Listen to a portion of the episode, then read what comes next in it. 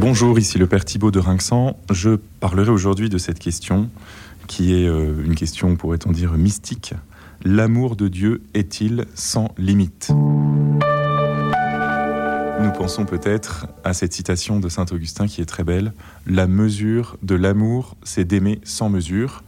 Euh, il ne convient euh, à l'amour que, que, de, que d'excéder toute limite et toute mesure. Sinon, c'est pas l'amour, sinon c'est, autre chose. C'est du calcul, c'est un intérêt euh, réciproque, c'est un donnant-donnant. Et donc, euh, dans l'amour, il y a forcément une illimitation, et par, a fortiori euh, dans, dans, l'amour de Dieu qui, est illimité dans son essence, il ne peut y avoir qu'une illimitation. Et l'amour de Dieu, effectivement, s'il était limité, eh bien, euh, à ce moment-là, ce serait pas Dieu. Il y aurait quelque chose de, de plus à attendre ailleurs.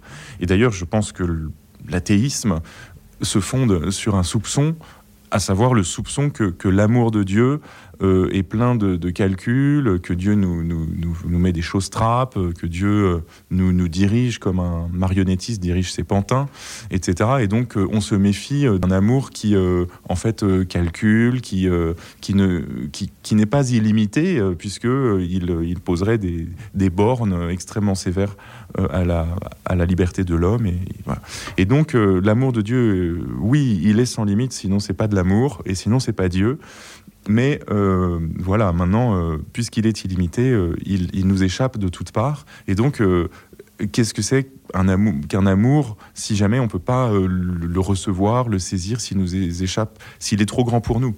Et effectivement, c'est là le paradoxe, mais c'est même le, le, problème que je vous propose, c'est que Dieu nous aime d'un amour infini, mais nous, nous sommes des créatures finies, limitées, nous éprouvons tous les jours notre difficulté à aimer. Nous, nous voyons combien les gens que nous aimons le plus, eh bien, euh, nous n'arrivons pas à leur manifester euh, notre amour. Nous voyons combien les gens que nous voulons aimer, eh bien, euh, nous avons du mal à les aimer parce qu'il y a plein de, de, de fermeture dans notre cœur. Il y a des blessures qui nous empêchent d'aimer. Il y a un égoïsme qui fait qu'on ne donne pas tout ce qu'on voudrait donner. Et donc, nous, nous, voyons tous les jours notre, notre difficulté à aimer et combien est limitée notre capacité à aimer et à nous faire aimer. Combien nous avons du mal aussi à, à accueillir l'amour des autres, même quand il est gratuit, même quand il est de bon cœur. Regardez comme c'est parfois difficile d'accepter un cadeau. Parfois, c'est difficile d'accepter un cadeau et on a besoin de s'assurer qu'il a été donné de bon cœur et que euh, vraiment l'amour euh, de qui euh, procède ce cadeau eh bien, est, un amour vrai et, complet. Et donc, il y, a, une difficulté de, de faire rentrer l'amour illimité de Dieu dans un cœur beaucoup trop limité, qui est celui de l'homme. Et euh, cela brûle, on pourrait dire. C'est vrai que cela brûle. Et les mystiques n'hésitent pas à employer le vocabulaire du feu, du feu qui consume, pour parler de la manière dont, Dieu, dont l'amour de Dieu va les rejoindre.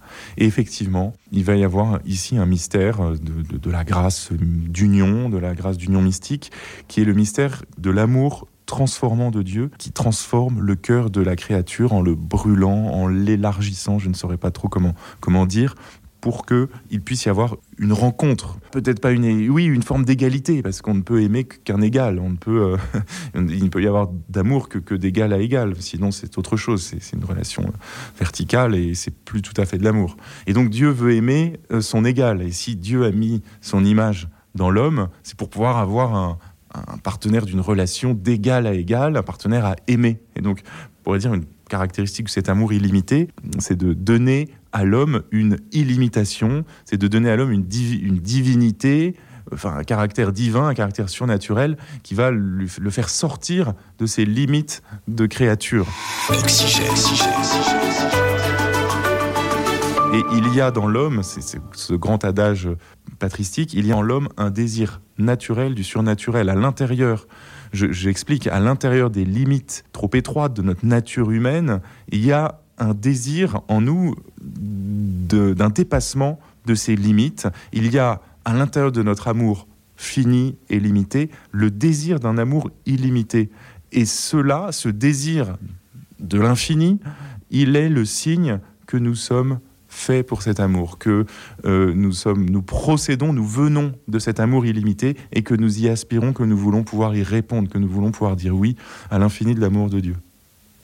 Et cela ne, peut se faire que par une transformation de l'âme, que par euh, le toucher de Dieu qui vient comme brûler, il vient consumer un cœur pour le purifier de ses scories, n'est-ce pas? On purifie l'or au creuset pour que ce qui est euh, poussière et saleté brûle et disparaisse et qu'il y ait un or pur. Et cet or pur, c'est euh, dans l'image qui nous est proposée par euh, l'Ancien Testament, cet or pur, c'est au fond le cœur de l'homme dégagé de l'égoïsme, dégagé de toutes les limitations, des blessures également de la mémoire qui, qui nous empêchent tellement d'aimer par le pardon de Dieu, par euh, le contact amoureux de Dieu dans la prière, dans les sacrements, qui euh, vient transformer jour après jour un cœur pour le rendre capable de cet infini de l'amour de Dieu. Sainte euh, Élisabeth de la Trinité, qui est vraiment un grand docteur mystique du début du XXe siècle, une carmélite, rédige cette prière très célèbre, Ô Dieu Trinité que j'adore, et elle dit à la fin de cette prière ces phrases très beaux. Alors, elle parle à, Dieu, esprit, en disant Au feu consumant, survenez en, moi, en moi. Donc ça veut dire euh, venez en moi, euh, transformez-moi, élargissez mon âme. Et puis elle finit en disant Ô mes trois, mon tout, ma béatitude, solitude infinie, immensité où je me perds, je me livre à vous comme une proie. Elle prend le risque fou de se perdre dans l'infini de l'amour de Dieu, dans l'illimité du Dieu Trinité.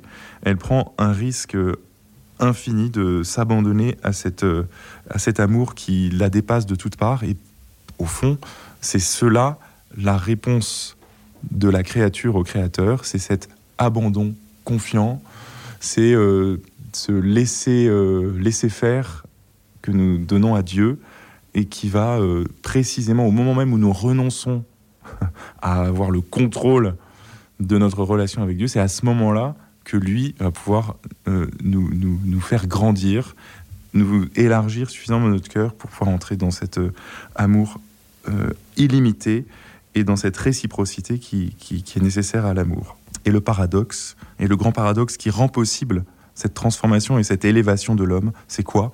Eh bien, c'est que Dieu, tout-puissant, infini, que nul ne peut contenir, descend dans la chair, c'est-à-dire s'incarne, c'est-à-dire se fait l'un de nous, c'est-à-dire prend un visage humain, des paroles humaines, pour que cet amour illimité et infini nous soit accessible, nous soit visible, qu'on puisse le toucher, l'entendre, le goûter, comme le dit Saint Jean, ce que nous avons, nos yeux ont vu, ce que nos mains ont touché, etc. Nous vous l'annonçons, c'est le, c'est le Verbe de Dieu.